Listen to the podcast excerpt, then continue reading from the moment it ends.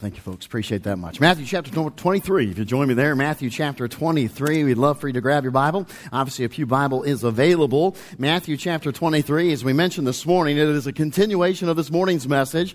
And I know some of you weren't here, and uh, so we'll catch you up to speed quickly and uh, kind of pick up. And we want to draw a few more things from this passage. Been very instructive already today as we've studied it and looked at it. But in Matthew chapter 23, we're going to pick up in verse 25. And so we're not going to waste any time. Let's read the passage passage, kind of remind ourselves a little bit of what we discussed this morning and, and understanding what Christ was teaching, principle wise, to those Pharisees and the scribes here before us, and certainly teaching to us too. Verse 25 of Matthew chapter 23 makes this statement Woe unto you, Christ's words, woe unto you, scribes and Pharisees, hypocrites, for you make clean the outside of the cup and of the platter, but within they are full of extortion and excess.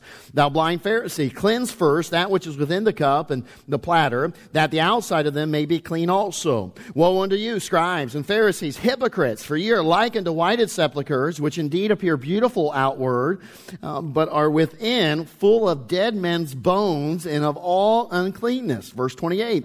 Even so ye also outwardly appear righteous unto men, but within ye are full of hypocrisy and iniquity. What we have derived already from this passage is a challenge for for us to say, okay, well, what ought to be my decoration, my adornment as a believer? Is it just about the outside? Is it just about uh, kind of the, the fulfillment of uh, commands of Scripture, obedience to different things? Is, is that really my, uh, ought to be my primary focus or ought to, to be what we found in 1 Peter here, th- chapter 3, verse 4, but let it be the hidden man of the heart and that which is not corruptible. Even the ornament, uh, the decoration, the ornament of a meek and quiet spirit which is in the sight of God of, great price. We mentioned this morning, verse number three, he talks about the adornment. Context about wives, then not focusing so much on the outside adornment, but the inward adornment. And so it's a great principle for all of us. In fact, we would say the passage in Matthew chapter 23 is saying much the same thing to a broader audience. And so it is. And we derive several things here. Okay, first of all, we understood, now wait a minute, these Pharisees and scribes had a wrong motive.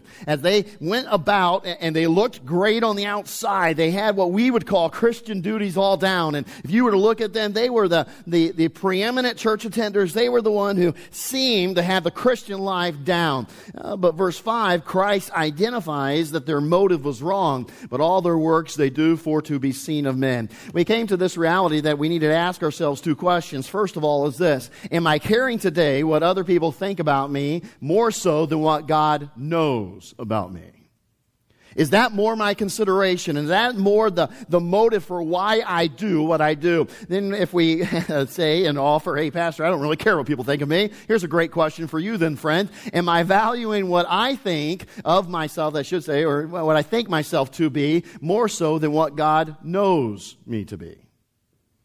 my own view of self. Do I value myself? And, and, certainly we know the Pharisees, if anybody walked around with a puffed up chest, it was them. If anybody could bust some buttons, they would be them. They, they thought highly of themselves. They valued themselves greatly. Then secondly, we uh, began delving into this fact of the wrong tools. In other words, uh, some things that were good, the Mosaic law, the tithing and so forth, as we've seen in this passage, eating tithing of their herbs and spices and so forth, they, they used the wrong tools. They used these outward compliance to commands of God, and they thought that was it. That was the whole focus. That was the point. And what we observed was they had outward compliance without inward content. God in heaven is most concerned about your heart. And as I shared this morning, I think verse 26 is probably the most um, uh, insightful verse because he says, What? You, you, take care of that which was within the cup and the platter, the outside of the, or excuse me, let me back up, that which is within the outcome, uh, the outside uh, of the platter, that the outside of them may be clean also. It follows suit. You take care of the inside. The heart is right and it's good with God and so forth. And you make that the focus of that hidden man of the heart is the place of adornment, the place of decoration. Boy, the outside is going to take care of itself. It's going to flow, that desire and so forth. And we understood they used the wrong tools and uh, obedience to the law and so forth. And there were some tools that we needed to grab and take hold of. The first was this to be in tune with the Holy Spirit. To listen to Him, to learn of Him, and, and to allow Him to be the one who leads us and guides us. He is our guide, He is our guard, He is the ground by which the best fruit in our lives are produced, the fruit of the Holy Spirit. Second, we said this, yeah, you have to never forget that the Word of God is, is the thing that renews our mind and renovates our heart. It's God's Word that is primarily the tool for you and I producing within ourselves the hidden man, the adornment of that, that meek and spirit and so forth. Number three, we saw this. The fact is, we need to have a surrendered and submissive uh, heart. And the last point we made uh, pertaining to this was you really need to have a submitted and surrendered heart to God in all things to be able to use the Word of God effectively. If your heart is not surrendered and submitted to God and His authority, uh, you're not going to see the power or the full extent of the power of the Word of God displayed in your life. You may have a modicum of, of, of, holiness. You may have some of the outside things together, but uh, my friend, um, as the scripture says, you know, there'll be many people who live in such a way that have a form of godliness, but deny the power thereof. And so it is. When we don't have a surrendered and submitted heart to God, uh, we don't wield the Word of God uh, as effective as it needs to be done in our lives and so forth. The last thing we saw was this, and we didn't have time to expound upon this. We'll pick up tonight. The fourth tool we need to grab, and so that you and I have proper decoration, right focus of the heart first, and then the outside is a heart that loves God above all else and is devoted to Him more than anything else. I think this is so important and greatly insightful as to Christ Christ's interactions with the Pharisees and what he's trying to teach. In the previous chapter, Jesus Christ uh, begins to expose that these men loved themselves, uh, the accolades of mankind, their fellow men, more than they loved God. We read about it in chapter 22. Look at verse 34 with me. Matthew chapter 22, look at verse 34. Notice it. And when the multitude, oh, excuse me, verse 34, but when the Pharisees had heard that he had put the Sadducees to silence, they were gathered together. Then one of them, which was a lawyer, asked him a question, tempting him, and saying, Master, which is the great commandment in the law? Jesus said unto him, Thou shalt love the Lord thy God with all thy heart and with all thy soul and with all thy mind. This is the first and great commandment. And the second is like unto it, thou shalt love thy neighbor as thyself. Verse 40, on these two commandments hang all the law and the prophets. Great statement. See, the outward adornment of loving your neighbor as yourself is going to be the byproduct of inward love and devotion to God. Now, here's what's interesting. What does Luke record for us takes place after this? This is, to me, amazing and it's very insightful. Here, here's what happens. Luke says this. As soon as Jesus Christ said this, you remember the question that the lawyer came up with and maybe some other Pharisees and so forth? But he looked at Christ and says this, Who is my Good. Who is my neighbor, right? Who is my neighbor? Now you say, what's so big about that? Well, then after that follows the story of the Good Samaritan and so forth. Okay, so Pastor Henry, what's the big deal about them asking who is my neighbor? I would submit to you it's this. Do you realize what they just did in that statement? What the lawyer just did? What he did was uh, do something what we would put in common vernacular. He just put the proverbial cart before the horse. Do you see what he didn't ask? He didn't ask, hey, man, how, what is the degree and the depth of my love for God? He didn't take the first commandment that God said, love the Lord thy God with all thy heart and soul and mind. He didn't take that and use it as an evaluation of his own heart. What did he do? Well, he took the external compliance and wanted to use that as the evaluation. He wanted to use that as the means to say, okay, am I a good Christian? Am I not a good Christian? Who is my neighbor? Let me form the checklist. Let me make sure that, that I'm doing everything up to what I think would be the uh, evaluation of a good Christian. You see, he should have been asking, do I really have the kind of heart that loves God to that degree? Do I really love God that much? If, as God says, these are the most important commandments, and God Himself starts with, love the Lord your God with all thy heart and soul and mind, other places with all your might. Christ has certainly taught up to this point and even afterwards that you've got to love God more than anything else. And certainly it's inherent and implied to this statement before us. He should have been asking, Am I devoted to God above everything else, including myself, my own pride, my own self uh, PR, my own self promotion? Am I more devoted? But he ran right past that. He picked up the wrong tool and he thought to himself this well, if I treat my neighbor okay, then I'm a great Christian.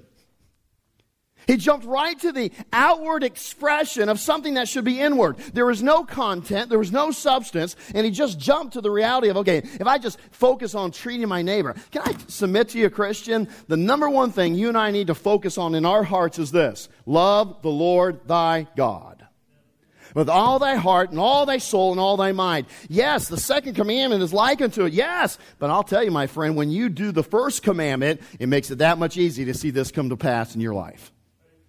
Loving your neighbor as yourself. This Pharisee didn't get it and picked up the wrong tool. God taught this principle a long time ago and many other passages. 1 John chapter uh, 5 and verse 3, he said this, for this is the love of God. Literally, when the love of God is in you, when, when you possess love for God, we keep his commandments. And his commandments are not grievous. See, start with the love of God, and then everything else is easy. Taking care of the outside decoration or adornment of a holy, set apart Christian will fall into place when you and I love the Lord our God with all our heart, soul, mind. He said in verse 26, these things, the outside is going to take care of itself. It's going to happen also. Look at your heart this evening, friend, believer.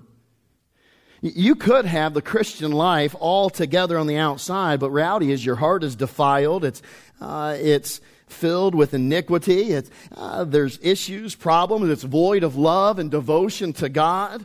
Your outward compliance and Christian decorations could simply be a byproduct of the wrong motives and the wrong tools. It's really what Christ is getting at, isn't it? He's challenging them. Hey, it's got to come from the heart. If you're doing, uh, going through the Christian duties and the outward uh, checklist and what we would consider those things that are the fulfillment of obedience to God's law, if that is your focus alone and, and you don't do it out of love for God, man, you know what this verse says? They will be grievous. They will.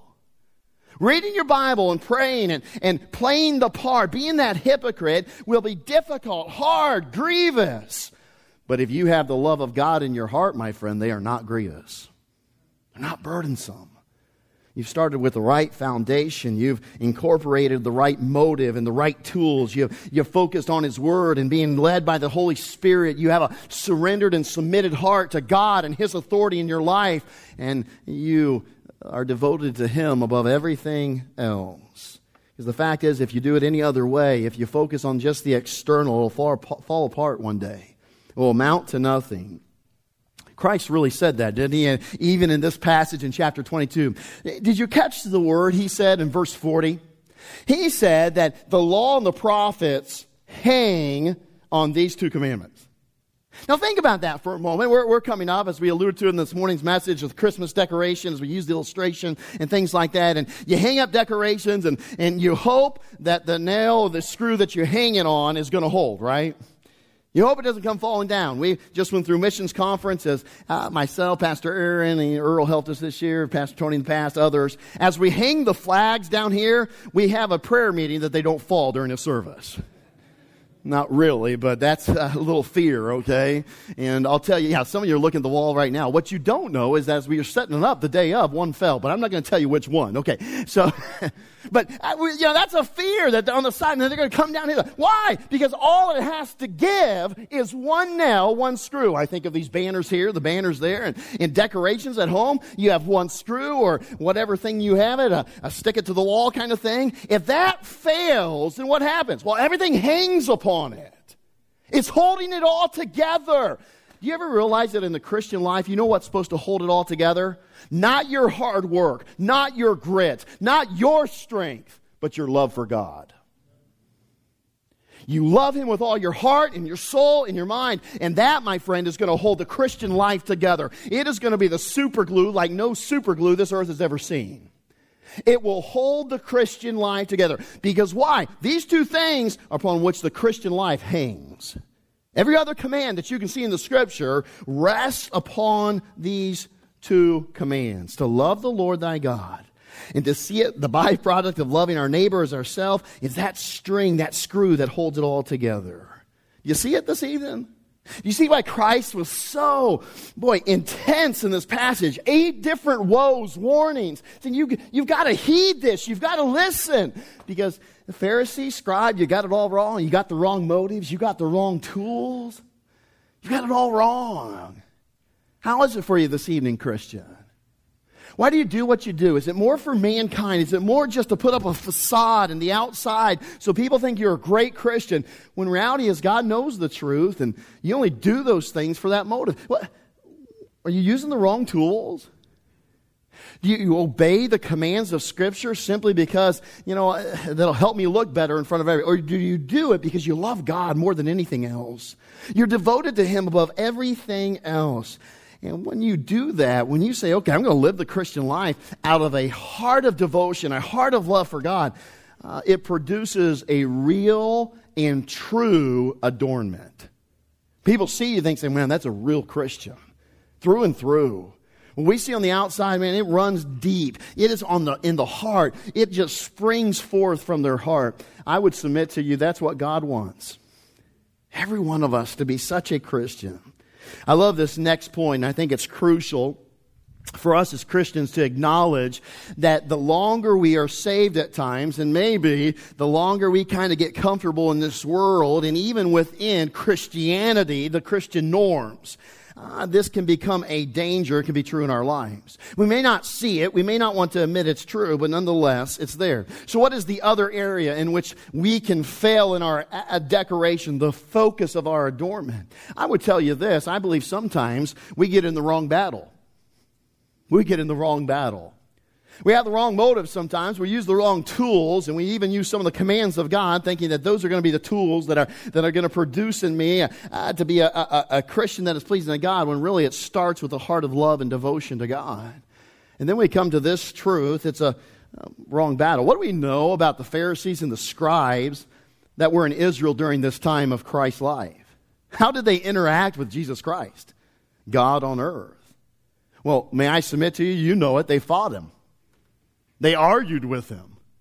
Every chance they got, they were running at Christ, throwing questions at him, trying to tempt him. Mark chapter 12, verse 13. And they send, or they sent unto him certain of the Pharisees and of the Herodians to catch him in his words. They hounded his heels, questioning everything he said. They tried to trip him up, to make him look bad in front of the people. Matthew chapter 16, verse 1. The Pharisees also with the Sadducees came and tempting desired him that he would show them a sign from heaven.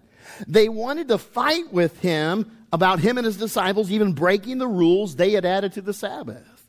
They wanted to condemn him for healing on the Sabbath. Matthew chapter 12, verse 1. And behold, there was a man which had his hand withered. And they asked him, Is it lawful to heal on the Sabbath day? That they might accuse him. Fighting him all along the way. They wanted to fight him in the passage we just saw in Matthew 22. Who was their neighbor? Because they didn't want to take care of no Samaritan. Didn't he know who the Samaritans were? They didn't want to hear that. They were fighting him all along the way. Uh, we would put it this way, or at least I would. They w- were literally wanted to fight over the law of God with the God who gave the law. That's a little ridiculous, isn't it? I mean, that's kind of ludicrous. They, they wanted to fight with, with yeah, well, you didn't mean this when you said that. I mean, eh, they wanted to fight with the God of the law, the one who had given the law. And that's literally what they were doing.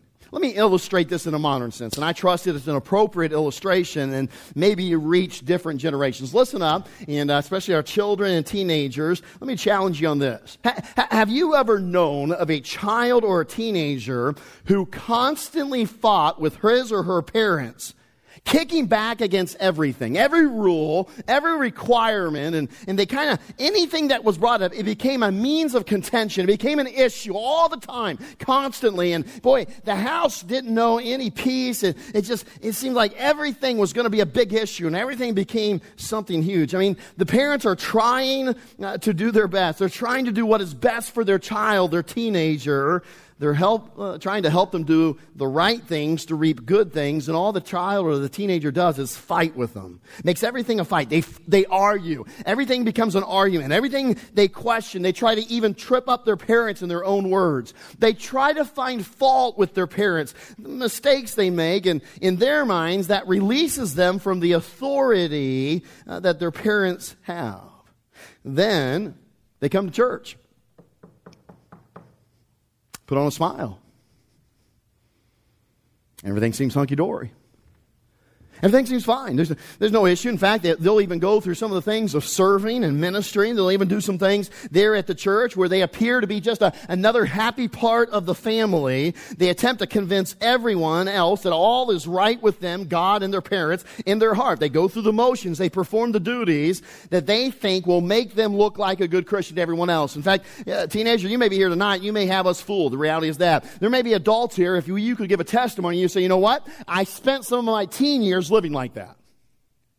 At home, it was a wreck. I was causing problems and arguing and questioning and doing all these things. In reality, I'd come to church and I'd put on the front, make sure everything looks good. May I just submit to you, teenager, if that's you tonight, or in fact, if you're looking on your past and that was you, you were nothing more or you are nothing more than a rebel and a hypocrite. You are. If we think that we can fight the authority that God has in our lives, and we, we can fight against God's authority and through our parents and whoever may be, and then we can come and sit here and we can act, put on a good show and make, make it look like everything's hunky dory, everything's perfect. My friend, that's exactly what Jesus Christ called the Pharisees and the scribes on the carpet for. Wasn't, wasn't real. What you saw wasn't authentic. There was no heart of devotion and, and love. And I would submit to you that you may look like a clean and got it together Christian on the outside teenager, but the reality is you're full inside of iniquity and pride and hypocrisy. Here's the sad part of it. Teenager, listen to me. If that's your attitude tonight and that's what you do at home, you are fighting against the very ones who are here to help you. You are. You're fighting against the very one, your parents, that are looking out for your good, that are trying to do the best. And, yes, with their rules and their requirements at home, God has placed them there for your good. In fact, as you live in their home, they are uh, the ones who can do the most good for you right now. And my friend, that's exactly what the Pharisees were doing. They fought God. They, God was exposing something in Matthew chapter 22. They didn't love Him with all their heart and soul and mind. They, they weren't devoted to Him. They weren't submitting and surrendered in their heart to Him. They were kicking against the pricks in their heart at the words and the presence of Jesus Christ. Here was the Word incarnate that they claimed to be devoted to. Uh, he was the, the prophetical fulfillment of everything that they said they held dear. In reality was it exposed Christ's presence, exposed that they weren't devoted to God, they were devoted to their own image of themselves. They were saying this was who they were. This is what they loved more than anything. Look at me. I'm pious. I'm awesome. I'm a great, I'm a great follower of God. And Jesus Christ comes and pokes holes in it, points out that their heart is not right. And who do they fight with the entire time for three years of his ministry? Jesus Christ. Who could have helped them the most? Jesus Christ. The very one they fight against. Teenager, I'd encourage you tonight stop fighting the wrong battle. Wouldn't it have been so much better for the Pharisees to, to fight against sin, to fight against the, the things that went against God, to, to fight against iniquity, and to, to fight for the, the, the things that God wanted and desired? No, they decided to fight the wrong battle. They fought Jesus Christ. Teenager, child, I would encourage you, join your parents in fighting the sin, the pride, the iniquity in your heart, in your flesh. Surrender and submit to them. Join them. Don't fight them. And then help them as they desire to see you adorned with the decoration that is fitting a believer. Parents, you're sitting here tonight, you say, hey, hey amen, Pastor Henry. Preach it. Great illustration. Teenagers need to hear that. But what does that really have to do with this aspect and this point of the message? Well, first of all, I tell you this and remind you God in heaven is our Heavenly Father. It's a very similar relationship, isn't it? He's the one that can do the most for us. He, he knows what is best for us. Secondly, may I submit to you this evening that you and I can easily be fighting God on every spiritual front throughout the week? We can come here then wanting to look good and play the part. We can act like everything is hunky dory spiritually. In reality, we have argued with Him throughout the week.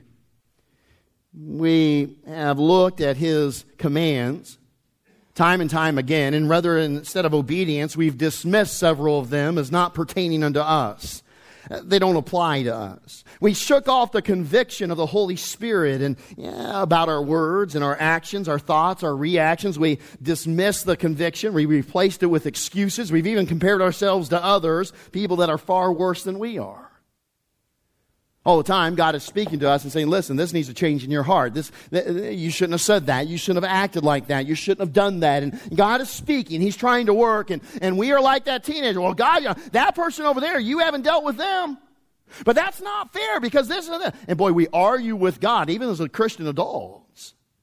And throughout the week we do that. Then we come to church and we, we'll sing in the choir. we teach our Sunday school. We'll, we'll get up and minister in some way. Or we'll just sit in the pew and act like everything's hunky-dory. Everything's perfectly fine. The whole time God has poked holes through our living all week. And understand, He is a loving Father. One of my favorite verses that's repeated in the New Testament, found in the Old Testament, one of my favorite truths, principles in the Scriptures is this. Do you realize that God chastens whom He loves? So if God tries to poke holes in how you live and try to expose in my heart and your heart that we are not devoted like we ought to be, we don't love Him as much as we should be or should to the degree, uh, it is a good reminder. There is a silver lining to that dark cloud. It's a reminder that God chastens whom He loves. And so He'll speak to me, He'll challenge me, but how am I responding to it? You see, too often during the week, we have made excuse after excuse for failures, for outright rebellion in our choices that have transpired in our heart. We try to find loopholes to the commands that he gives. We, uh, things that he said, hey, uh, the, the, uh, the, the, direction, the guidance, the things that, that he is trying to convict and change about us. We, we find the loopholes, the exceptions in areas so that we can forego compliance to his word in the, the way that he wants. And instead, we fulfill our flesh and its desires. You see, the list goes on and on. And the fact is that we, instead of joining Him to battle our flesh, our spiritual enemies of our soul and our holy living, we have fought God throughout the week over His commands, His principles, over His authority in our lives, His teaching.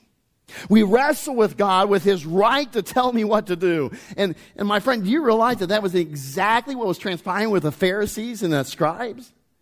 They didn't want to admit that Jesus Christ was the Son of God, that, that he had authority. You remember what the people saw? The people who, who, who didn't, you know, they weren't like the spiritual elites. They weren't like the Pharisees and the scribes. You remember what they said about Christ? He spoke as one that had authority. Began to realize, wait a minute, there's something different.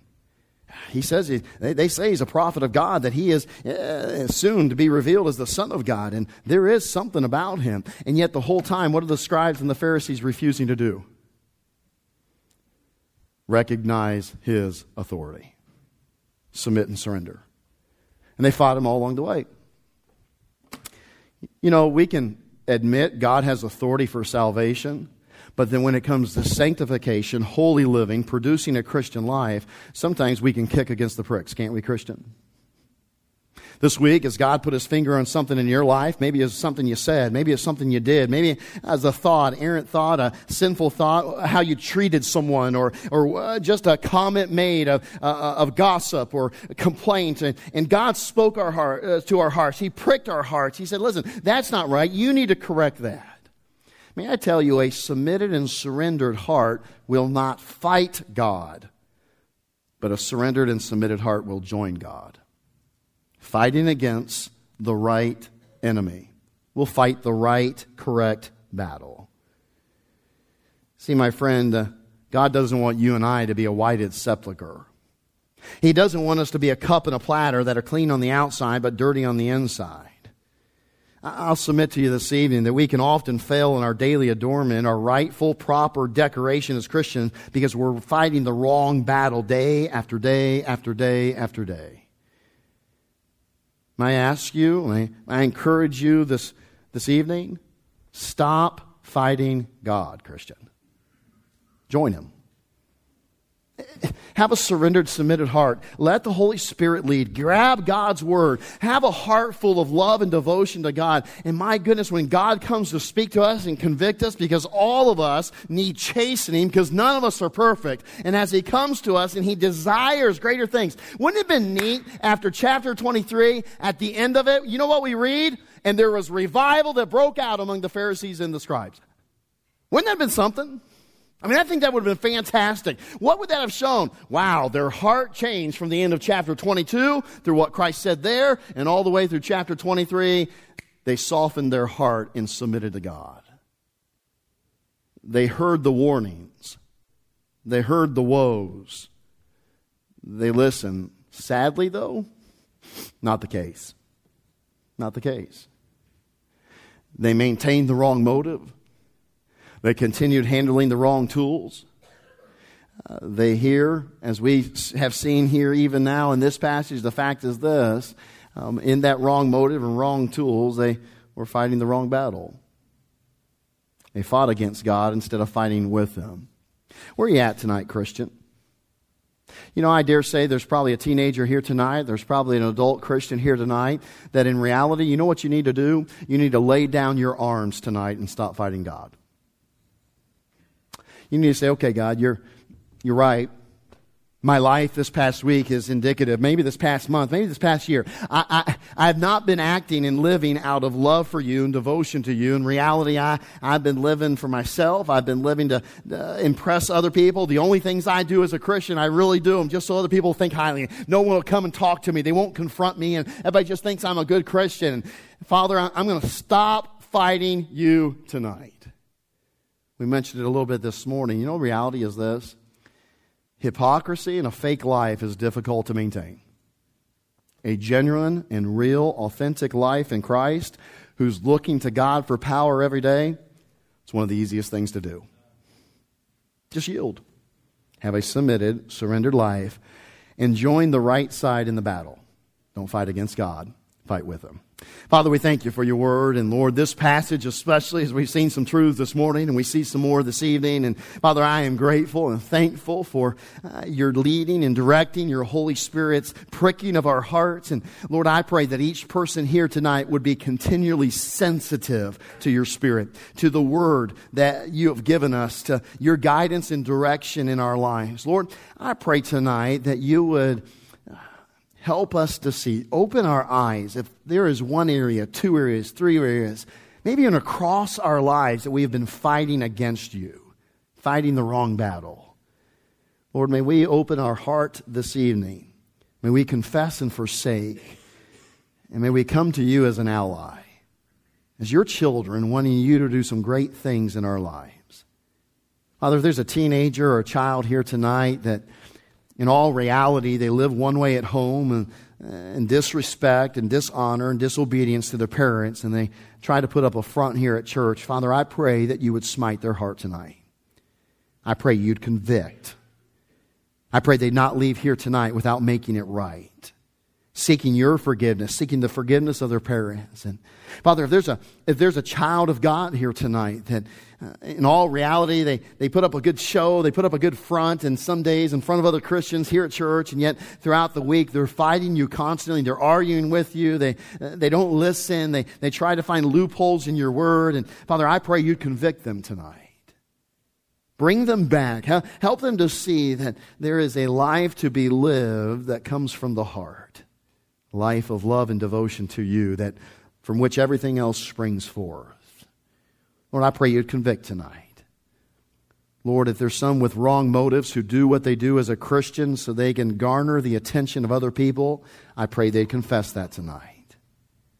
Lord, if we've been using our standards and our obedience to your commands as, as the tools to, uh, to think it makes us a great Christian, Father, I pray we'd confess that tonight. May we get back to using the right tools. Father, if our heart is not surrendered and submitted to you tonight, convict us of that. May we make it right in this invitation.